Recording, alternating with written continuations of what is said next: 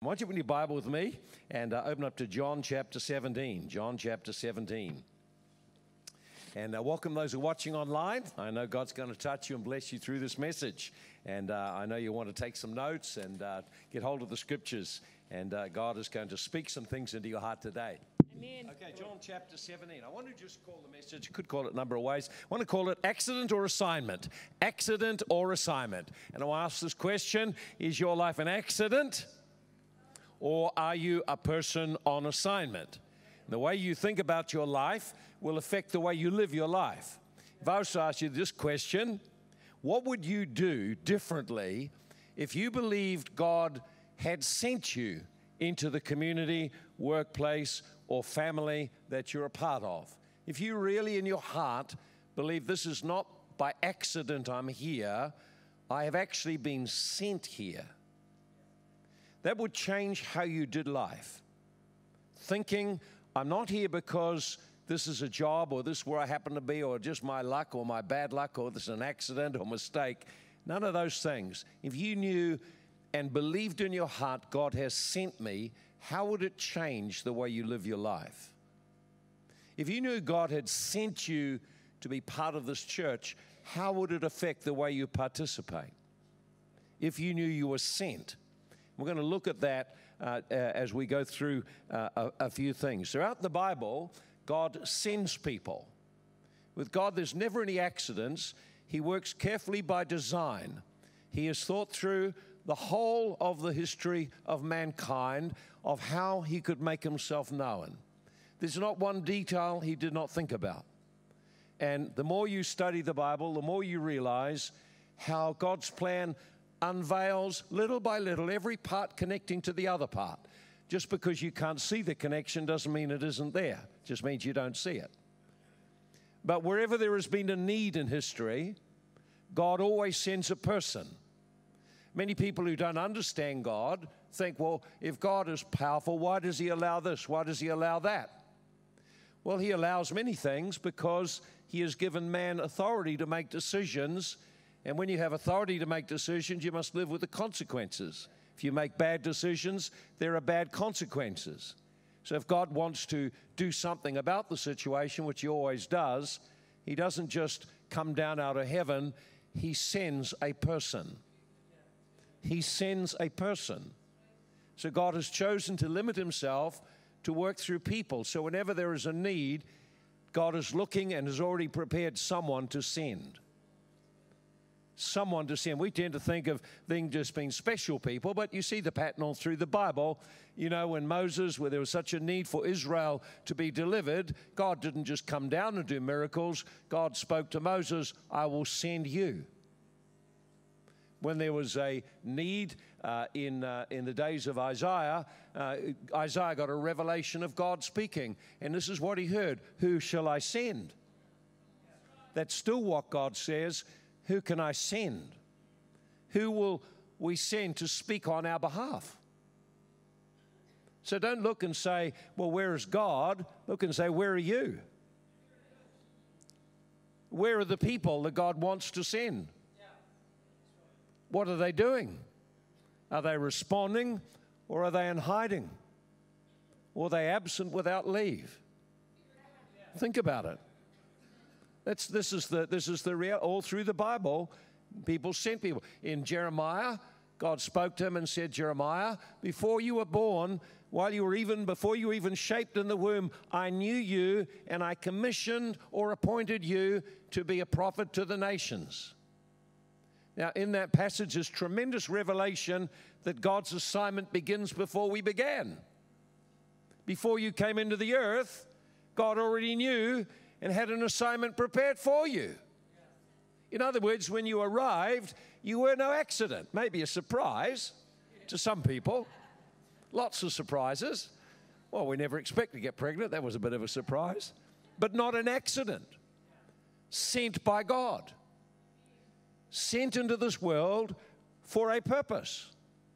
If you don't live with purpose, you waste opportunities.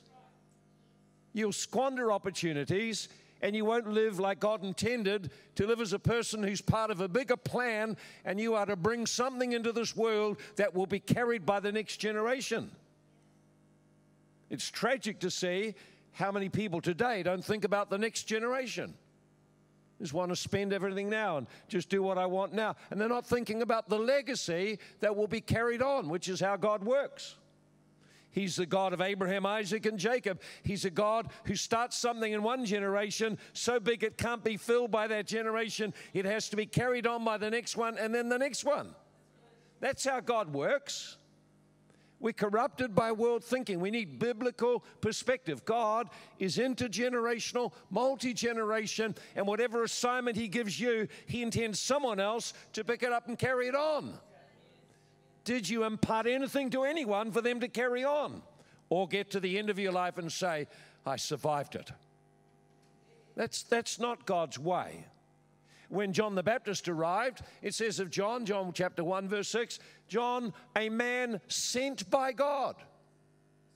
There was a need to prepare for the coming of Jesus Christ, so God sent a man.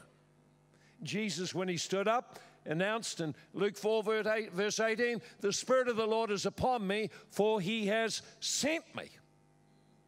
Anointings come for commissioning to do something. We hunger for anointing, presence, and so on. And this is great to hunger for more and more of God, but it is always about fulfilling an assignment. And you and I need to discover that. I want to share a few things about that today. And we're going to start with Jesus' assignment, and we look in John chapter 17, where Jesus has come and he's at the end of his earthly ministry. He spent 30 years in preparation, then three years in ministry, and then he came to the end of it, and he said, Notice he says in verse 4, I have glorified you on earth, I have finished the work which you have given me to do. Verse 6, I have manifested your name to the men whom you have given me out of the world. This is amazing. I've glorified you on earth. I finished the work which you have given me to do. Very, very powerful. Notice here, Jesus talks like a man with an assignment that has just been finished or about to finish. So Jesus lived his whole life conscious that he's a person who is sent. What is an assignment? Assignment is a specific task or responsibility entrusted to you to fulfill on behalf of another. I'll say that again. An assignment is a specific task or responsibility which has been entrusted to you and you need to fulfill it. It's entrusted to you by someone who will stand behind you in your fulfilling of that assignment but then will also call you to give account whether you fulfilled it. Very quite sobering thoughts. If your life is here by accident, then God is an addition. Come and help me. I need your help. Help me with this. Help me with that. Help me with this. That's living like an orphan. If we live like a son, we realize God is helping us, He is ever with us, but what counts is that we discover our assignment and fulfill it. So Jesus said, I finished the work you gave me to do. Notice he had a great sense that God had given me something to do. We need to understand don't copy someone else because God doesn't want you to be a copy, He wants you to be an original. He wants you to be original because He has something for you to accomplish that only you can do. It's unique to you. So Jesus was very clear that he had an assignment. He was very clear what his assignment was. He was actually clear where he was sent. In Matthew chapter 15, it tells us, Matthew 15, verse 24, he said, When the Gentile woman came to him wanting a miracle, he said, But I've been sent only to the lost sheep of the tribe of Israel. I know who I'm sent to. In other words, I confine my ministry to my assignment. Paul said, I'm an apostle to the Gentiles. Even though he's highly qualified and one of the most qualified Jews around, he said, I know who I'm sent to. I'm not sent to them, I'm sent to, I love them, I really want to help them, but I'm sent to the Gentiles. In other words, he was very aware that his assignment was to a specific group of people, not to everyone. You don't very well to say everyone. God sends you to everyone. He doesn't send you to everyone, He sends you to specific people. And it's specific because it's something only you can fulfill. That's why it's specific. Jesus knew who he was called to go to. He understand, understood what he was expected to do. Many times he said, I've been sent to seek and save that which is lost. I come to destroy the works of the devil. Come to serve, to give my life, not to take life. See, Jesus was very clear what he was called to do. He knew he had an assignment, he knew he had a limited time, he knew who he was called to do, and who he was, what he was called to do. That's a very powerful way of living your life.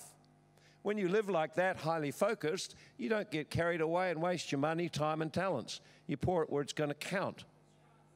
Interesting, and this will help you if you're a young person. Jesus had embraced his assignment by the time he was 12. By the time he was 12, he understood fully what he was called to do.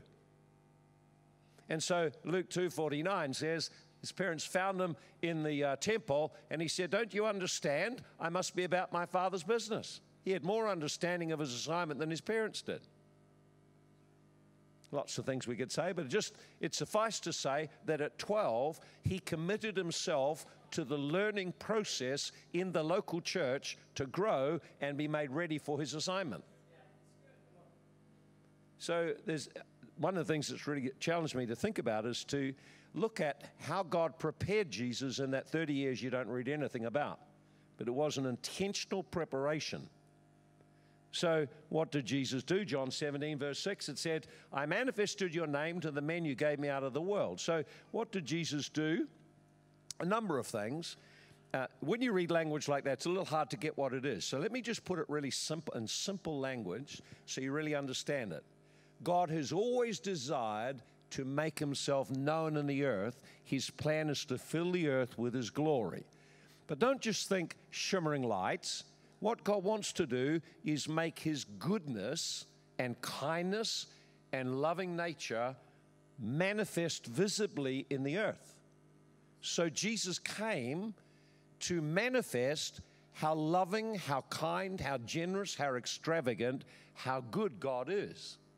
He came to reveal the goodness of God, not to judge people. I didn't come to judge people, I come to heal them, restore them, save them. So if you look at Jesus' ministry, firstly, it was the demonstration of what God is like. He said, If you see me, you've seen the Father. In other words, his life reflected that God is loving and kind. So if people mentioned your name, would the words loving and kind and generous come to mind?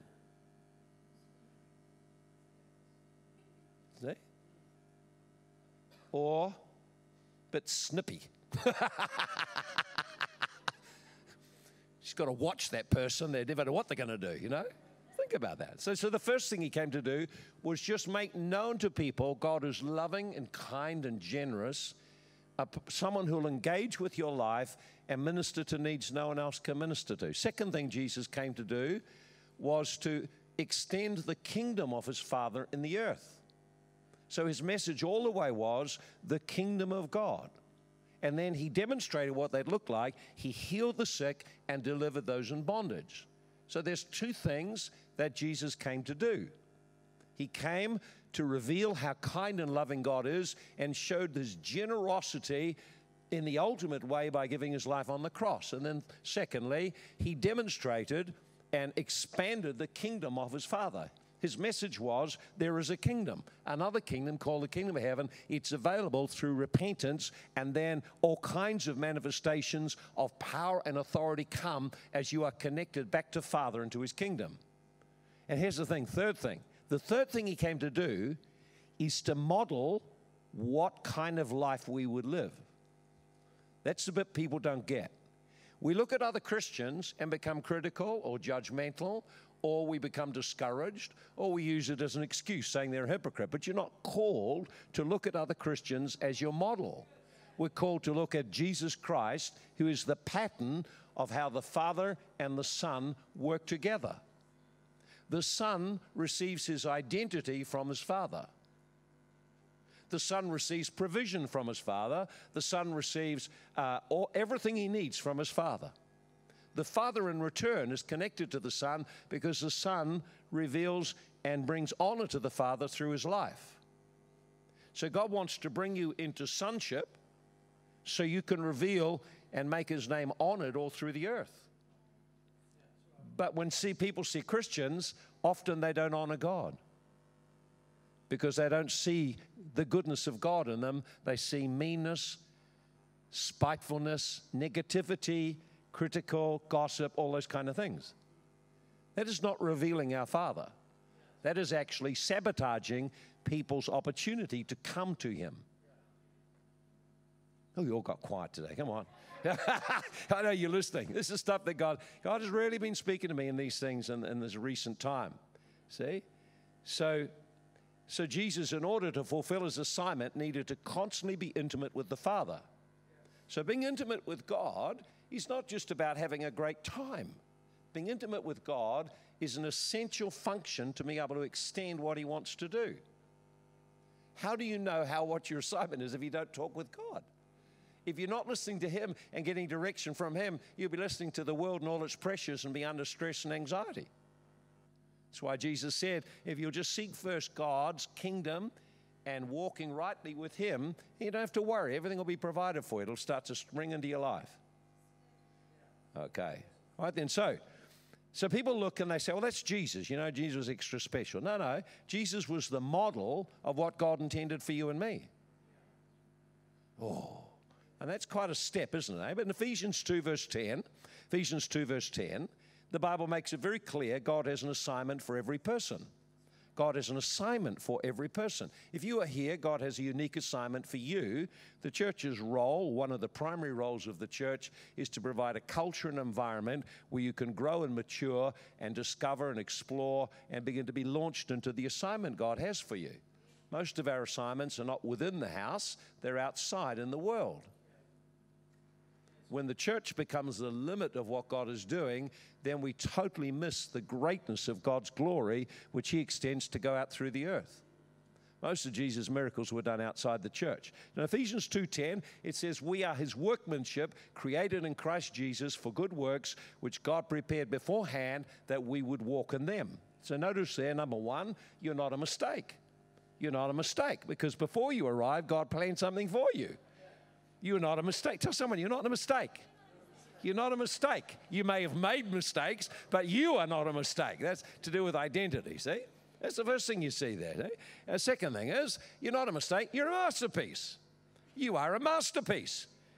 I mean, the whole human body is a masterpiece, but you're a, quite a unique masterpiece. You have unique eyes, you have unique uh, fingerprints, a unique DNA. Everything about you is unique. Doesn't that shout a message? You are unique. In other words, God, see, God uses the natural things to help us understand spiritual things we wouldn't be aware of. So, written in the natural world is revelation of all God's outworking. So, at least when you look at a body, human body, there is nothing about you that's the same as someone else except their general forms and function. You're unique. You're absolutely unique. We can't make another one. But you can reproduce and produce people like you spiritually and naturally. So you notice our kids, they'll carry some of our likeness. You can't mistake them. There is a likeness, and that's intentional. Even that's intentional. Because God had in mind that He would reproduce His likeness in us. And that we in turn would expand and fill the earth with people in His likeness. Amazing. Just amazing what God is doing. Notice you're a masterpiece. And notice there it says, works prepared for you. God has prepared something for you. So I wish I knew what it was. Well, that's your responsibility. It's a big question. Why am I here? What's my purpose? What should I do? Only God can answer it. It's only out of a relationship with God and exploring your uniqueness that you will discover the answer to that. Your assignment is always connected to the unique passions, abilities, desires, giftings that God has given you. See, so that's why you can't find it by asking someone, What should I do? or copying someone else. You got to discover how you're wired. That's one of the keys. And the other is revelation. Listening to God, reading in His Word, discovering the pattern. You begin to see that what God had in mind for Jesus He has in mind for me, but it'll be expressed uniquely. That's why Jesus said, The works I do, and even. Why? Because he's only one person in one place. But what he had in mind was to multiply it right through the earth. But you've got to grasp that and then realize, whoa, I need to get fired up here. I need to get moving here. God's talking me, He's calling me. I need to do something. See? So I need to embrace the assignment. Now, here's the thing about assignments assignments grow and unfold as you fulfill them. It's like a, it's like a scroll. Ever seen a scroll? Scroll, it's all wrapped up. But if you unravel it and read the first bit, then it un- it's like a piece of toilet paper. Just keeps going and going and going. Away it goes. And so your, your life, your destiny, what God has called you to do, He has written on a scroll in heaven, unique to you, and He put the imprint of it inside you. It's your job to discover it. And it doesn't unravel so you see the whole thing from start to finish. It unravels little by little as you journey it. Some people, they can't say, I don't know where am I going, what's my life? They can't answer anything because they're not even started. Unless you start serving God and walking with Him and embracing, I'm called, and starting to grow in Him and learn from Him and embrace it, you'll never see what you were called for until you get to heaven and they bring it out and God says, This is what I had for you, and you realize barely one inch has been opened up. This was all I had for you. It was so big. It was well beyond what you could have thought. But you let the world limit you and make you small instead of believing what I had for you was bigger than you and couldn't even be done in your lifetime. Think about it. What God spoke to Abraham could not be done in his lifetime. It took generations to outwork it. Why would that be different for you? What God, called Jesus to do could not be totally fulfilled in his lifetime. It had to be imparted to others to carry on. It went beyond his lifetime. Jesus' assignment has now been entrusted to the church. In other words, this is the pattern always with God. The vision of God is bigger than you, and you're only got to carry a part of it and ensure it goes on to the next generation and then they carry it and make it bigger than you. Oh. No wonder the devil attacks families. He wants to shut down assignments so they never come to fulfillment. Hey, everyone quiet today. You're taking. I know you're all thinking about this stuff. Hey. So, so, what are the things I need to know about my assignment? Well, you, you find them, they're kind of simple. I thought, how did I not see all of this stuff before? And, uh, but I guess we're growing. We're still learning. It's still unraveling, isn't it? Bible's still something new you can learn all the time. Just read in Genesis chapter 2, go right back to the beginning, and you say something. We're going to discover a few things about assignment.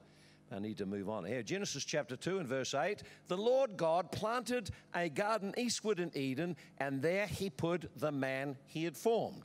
And again in verse 15, then the Lord God took the man and put him in the Garden of Eden to tend it and keep it. Now, there's a lot in all of these things. I just bring out a few simple things. And uh, first, notice that God prepared a garden or a territory. It wasn't the whole world, although God intended that through man the whole earth will be filled with his glory.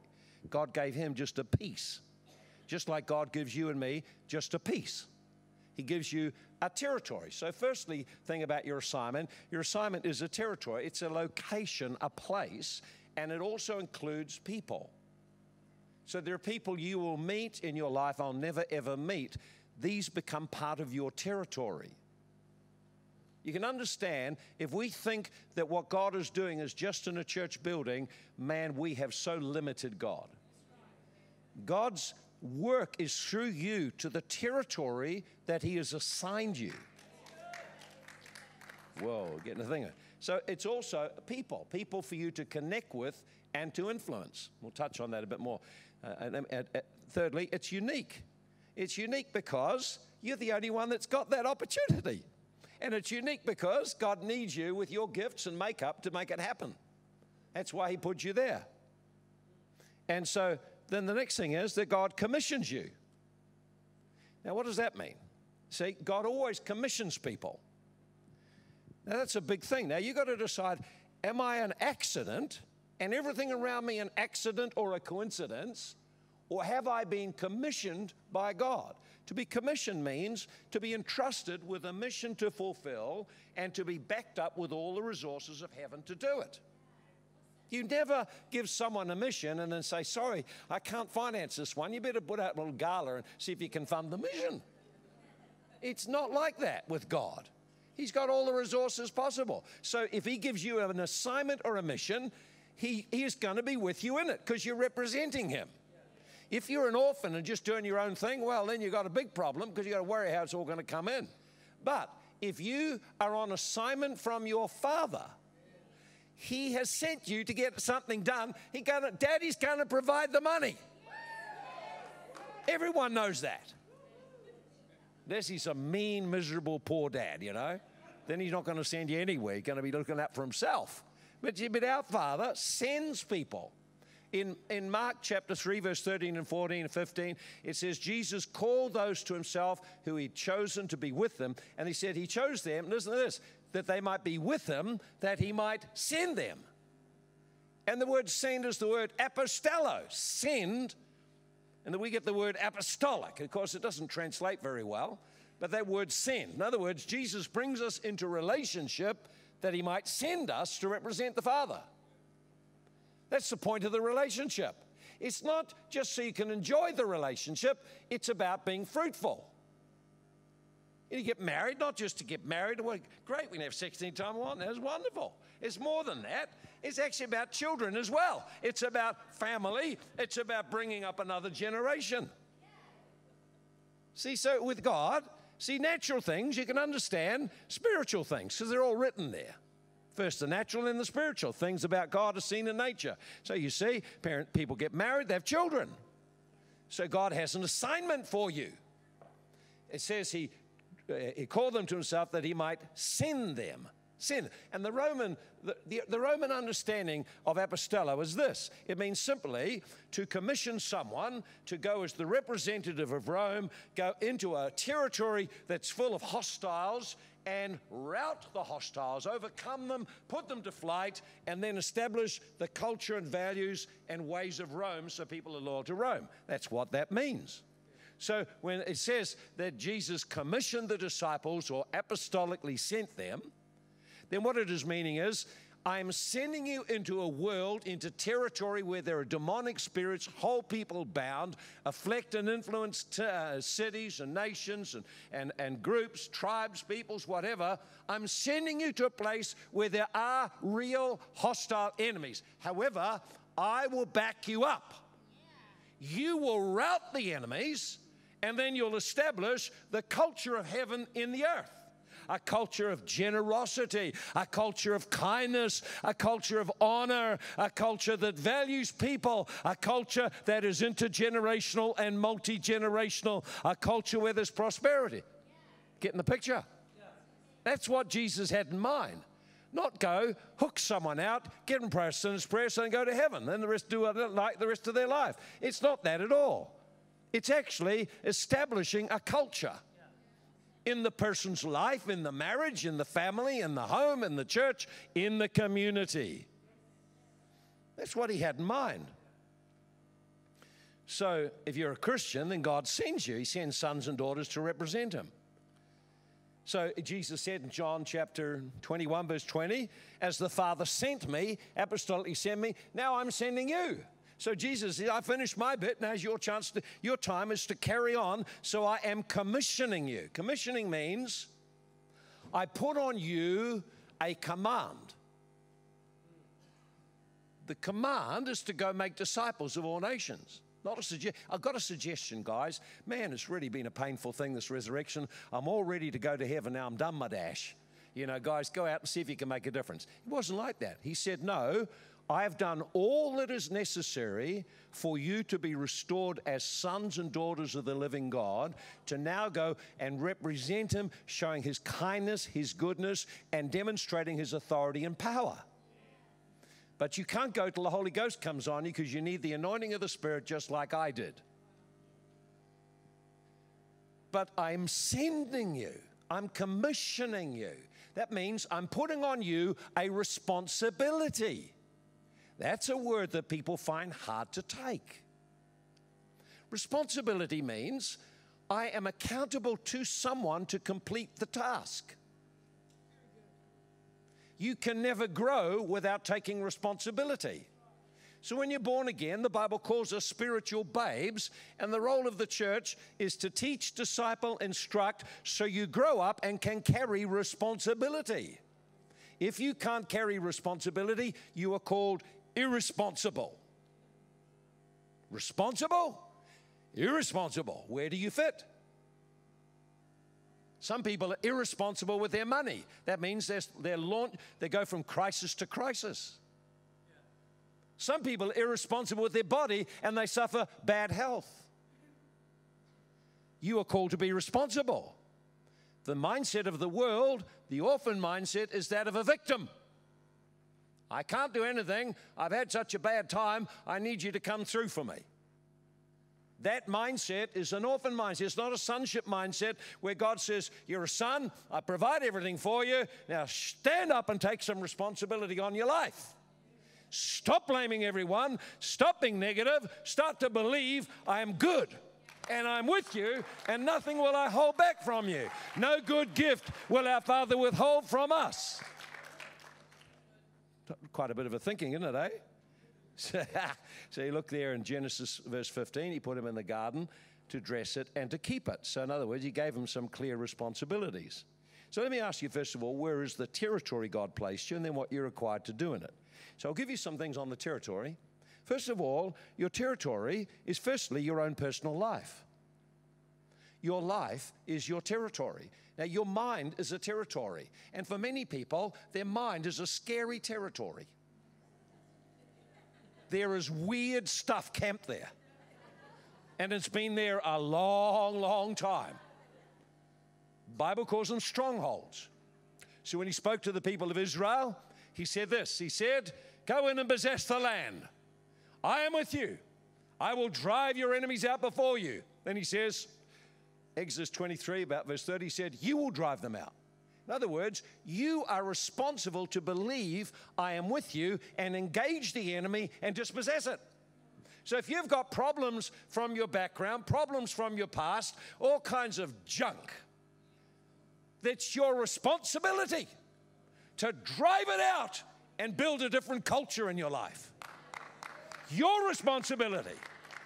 Don't be like a victim blaming everyone else. Take responsibility. If you have got stuff, it's your stuff. First step to getting free is to say, I got stuff camped in my head. I got lots of stuff in my heart too. Got a little bit of anger there, bit of lust there, bit of emotions there, bit of all kinds of stuff. It's your stuff. Drive it out. God says, I've given the land to you, go possess it. Little by little, you do it. In other words, it's a process Never just about come up the prayer and altar, get a quickie prayer. You can have an encounter that shifts things, but you have to process the growing part. Renewing the mind, renewing your thoughts, renewing your responses. That's what caused you to become mature, become a son, become like your father, and begin to behave differently. Because you're only going to behave the way you were raised. And it's going to take transformation in your mind. If we renew our mind, then we become transformed in our living. We are responsible to deal with the wounds in our heart, the issues in our background, and become responsible. It's your life. You are responsible for that garden. That's number one garden. Don't be busybodying about someone else in the church. They've got their own problems to solve. You know, you be busybodying about yourself. Get on to your stuff. And don't accept that this is what I am. Oh, but this is who I am. I'm Irish. That's why we're always drinking. Now, listen, you know, don't go down that route. That's just an excuse for bad behavior. Deal with the root, deal with the stuff, rebuild your life, become filled with the Holy Ghost instead. So now I'm a drunkard. I love to drink. Full of the Holy Ghost. See, it's your job to get full of the Holy Ghost. We just provide an environment it can happen, but your job to get filled and stay filled, not be filled with meanness and bitterness and anger and injustice and offenses. We live in a world full of offenses. Everyone gets offended, get hurt. I'm hurt by what you said. Listen, get over yourself. Deal with your hurt, get rid of your hurt, forget about it. They got an opinion, they got an opinion. Don't worry about it. Get on with your life. Make your Father in heaven your reference point. Second thing is your family. Your family. Whoa. Well, now here's the question Were you born by accident into that destructive, horrible, dysfunctional family? Oh, you weren't. It wasn't an accident then. Maybe it was for your parents, but not for God. See, I want to establish that at the beginning, not for God. Now, here, get this. If you came from a destructive, dysfunctional family, which so many have, that's the problem, so many have you will be carrying dysfunctional ways of thinking and living. Now, here is your assignment bring an end to that pattern in your family. Be the first of a new generation that lives differently, behaves differently, and walks in God's ways. Don't look back and say, So bad, what happened to me? You should feel sorry for me. No, I'm not feeling sorry for you because I know that's the place God assigned you to display His goodness and display His power to overcome those things. I got, I thought it's quite a revelation that.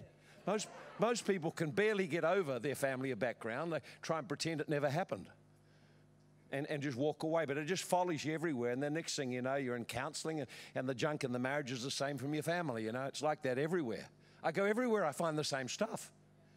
And people did not realize one assignment God had is to bring an end to the destructive pattern in the family line and introduce a whole new legacy for the next generation. Well, we've done our best to do that. We keep working at it. Lots of ways you can do that, but you have to invest. And Jesus, two, the two words given to him were to cultivate and protect cultivate and protect. So that's your family of origin. Well, some of you are part of a new family now. So now in the new family, you've also got a responsibility there. If you're a husband, lead the family. That's your responsibility. If you quit on that, oh, you don't understand. My father was a very passive. He was this and he was that. And my mum, she ran the home, you know. Don't, Listen, it may well be so, but that is your assignment to change that and put something different in place. Build a godly family where the father prays, loves his wife, invests in the family, and leads the family. Build something different. If you read in Isaiah, where Jesus quoted from, when he said about the anointing for his ministry, he said, The Spirit of the Lord has anointed me, you know, to heal the brokenhearted, set the captives free, so on and so forth. That they, they, that's the ones who have been healed and delivered, might be repairers of the desolation of generations. Wow. In other words, God never does anything just by chance, it's always by design. His love is so great when he sees the desolation in generations, he sees the tragedies from one generation of a family to the next. He says, I need to bring someone there who'll stop all this. And he called you to bring an end to it and introduce a new culture that your children will carry. And they'll look back and they say, We can't believe it was that bad in the past. It's so different here for us. We're assigned into a church family. In the church family, we're assigned there as a place to grow.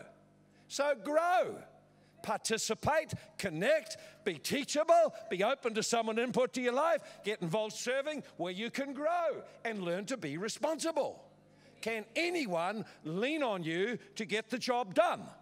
And if they can't, oh, I can't come, I've got a bit of a snivel today. Listen, that's just nonsense. That's just child nonsense. That's what we used to say at home with little kids. I want to school today, I want a bit, a bit of a headache, I want a bit of a cold.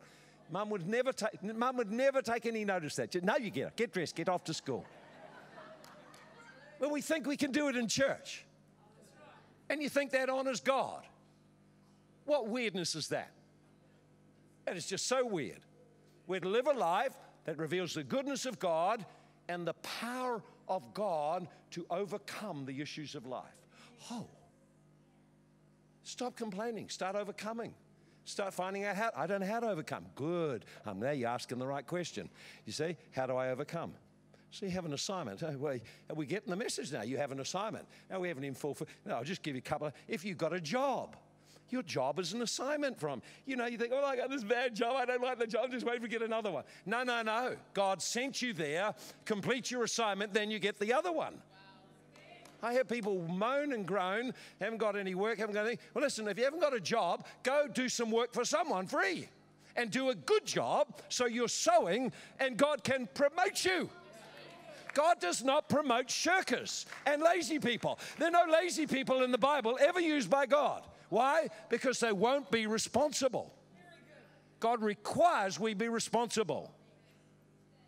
He requires it. Why does He require it?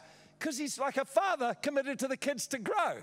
If the kids are irresponsible, you've got to have some consequences. Is that right? You know that. You just know that. You know, some of them can't spend their money. They just blow the dough. It just blows. There's, you can't entrust money to them because it's all going to be blown until they learn how to save and work with the money properly and start to build a future with finance. Your finances, by the way, are part of your assignment too. So you may have something to give to those who are really in need.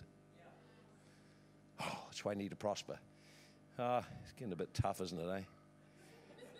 then yes, I'll give you a little one other dimension to your assignment. That is it's wherever you go, you are the ambassador. And God will bring you to people, and that'll be your assignment. He'll just drop you in it. People don't like being dropped in it because they want to stay in control. But God loves to drop us in it. Suddenly you meet someone, and their life's a mess, and it's going to interrupt your schedule. So, what will they see? An impatient, self centered person, or someone who is kind and willing to bless them and help them? Will you show the goodness of God?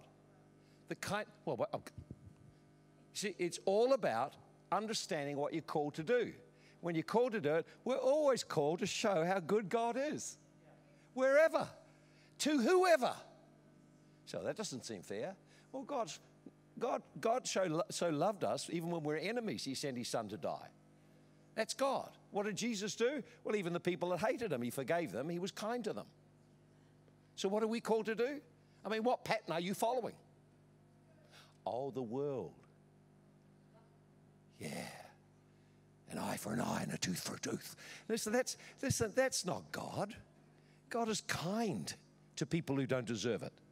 So when you're kind, you're just being like daddy. He smiles. So that's great. I must bring some more opportunities to that one. Oh, you all got so quiet on this. It's really challenging, isn't it, eh? What did, so Adam was required to, to guard and keep the garden. There was a territory, a place, and God had in mind something bigger. God had in mind that through them, he would invade the earth with people just like himself, and the glory of the Lord would fill the earth. God has not changed his plan. He still wants to do that. So that brings some questions to think about. Are you living like your life's an accident, or I am sent on assignment? Is there any area you have not embraced responsibility? Your life is out of control and in chaos. Or you just won't be responsible in the things we said your personal health, your mind, your thought life, your, uh, your discipline of, of your, your physical health, your eating. Are there areas that you're not being responsible for that God says today, I want you to take ownership of that? If you're a father, you say, Well, I need to deal with stuff. I need to actually step up and be responsible in the family for building the culture of God in our family. If you're a wife and mother, what is it there? Are you taking on responsibilities God gave you? Are you taking on things He never gave you? That'll burden you. He empowers what He assigns us to do, not what someone else said we should do. Once you catch this, this really makes life living much easier. Father, what do you want me to do? Father, what is my responsibility to do?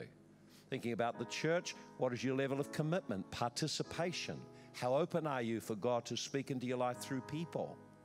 If anyone corrected you, would you just get offended or would you have a teachable heart? See, those are the keys to becoming mature. That's part of your responsibility. What about in the community? Do you complain about how bad it is? Or are you praying for a specific sector and specific people? And as you pray, you're inviting God to come in and bring His presence, touch lives, awaken the needs. You're taking authority over the demons there, looking for the opportunity by sowing kindness for people to come and talk and open their heart to you. It's not rocket science. I sense today God is calling us afresh to embrace what it means to be on assignment from our Father. Perhaps for some, your prayer life's gone. You need to bring your prayer back into life again. You need to commit to building prayer. How can you fulfill your assignment? You won't have the power to do it or even clarity what to do if you're not praying and listening. I sense today that God is challenging each of us to embrace, He has called us. Will we embrace and fulfill the assignment He's called us to in whatever form that takes? Will we pay a price to live intimate with our Father as a son or daughter? Or will we just live like the world, lurching from crisis to crisis? God wants to do a great work through this church, a new work. In the past, we have touched thousands upon thousands of people and nations all over the earth. In the days ahead, we need to renew the vision to become a church which is global through media, through all kinds of ways, reaching our community and beyond. It means people saying, I am called by God. This is my house. I will build my Father's house. Why don't we just stand right now? I can feel His presence here now. feel a great presence of God here right now.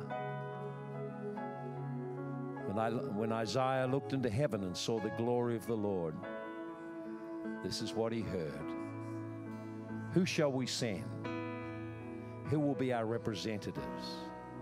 Who will demonstrate our loving kindness? Who will face the difficulties and challenges and bring our power to bear to change it. Who will we send? He said, Here am I, send me. If that's you, would you just come forward and say, God, I'm consecrating myself? This is an altar call of consecration to God's call on our life, individually and as a church. Would you come? Just come. Come. You can kneel, stand, lift your hands, bow your head, whichever. It doesn't really matter. This is about an individual decision. I embrace the call of God. I embrace my assignment. I repent where I have been irresponsible and refused my assignment. I repent where I blamed others, become offended, allowed the actions of others to take me off my course, where I've take, been discouraged where I got overwhelmed by the mammoth size of the circumstances and forgot my Father is with me. There's nothing impossible to Him. What would you do if you truly believed you are sent by God to your family, to the community, to this church, to demonstrate the goodness of God and bring His resources to bear to help? How would that change you?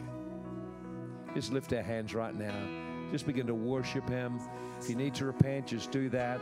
I believe that as we're, as we're doing this right now, God's Spirit's going to come and touch people.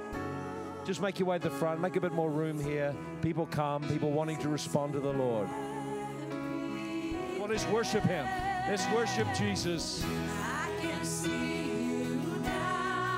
Father, we thank you. You loved us so much. You sent your Son to die on the cross. What love you've shown us. We respond. We respond to your love. We present ourselves a living sacrifice, holy, acceptable to you. Now, Lord, we yield to the process of being conformed, not to this world, but changed by your word and spirit. Lord, empower us today with new boldness, new confidence, new faith, new resources to fulfill your destiny. Lord, empower us to connect with others meaningfully, to raise others up who will carry the fire, carry the passion, carry the burden to save our city, save our region, save our nation, save, save, deliver, heal, restore, build. Lord, today, anoint us to become restorers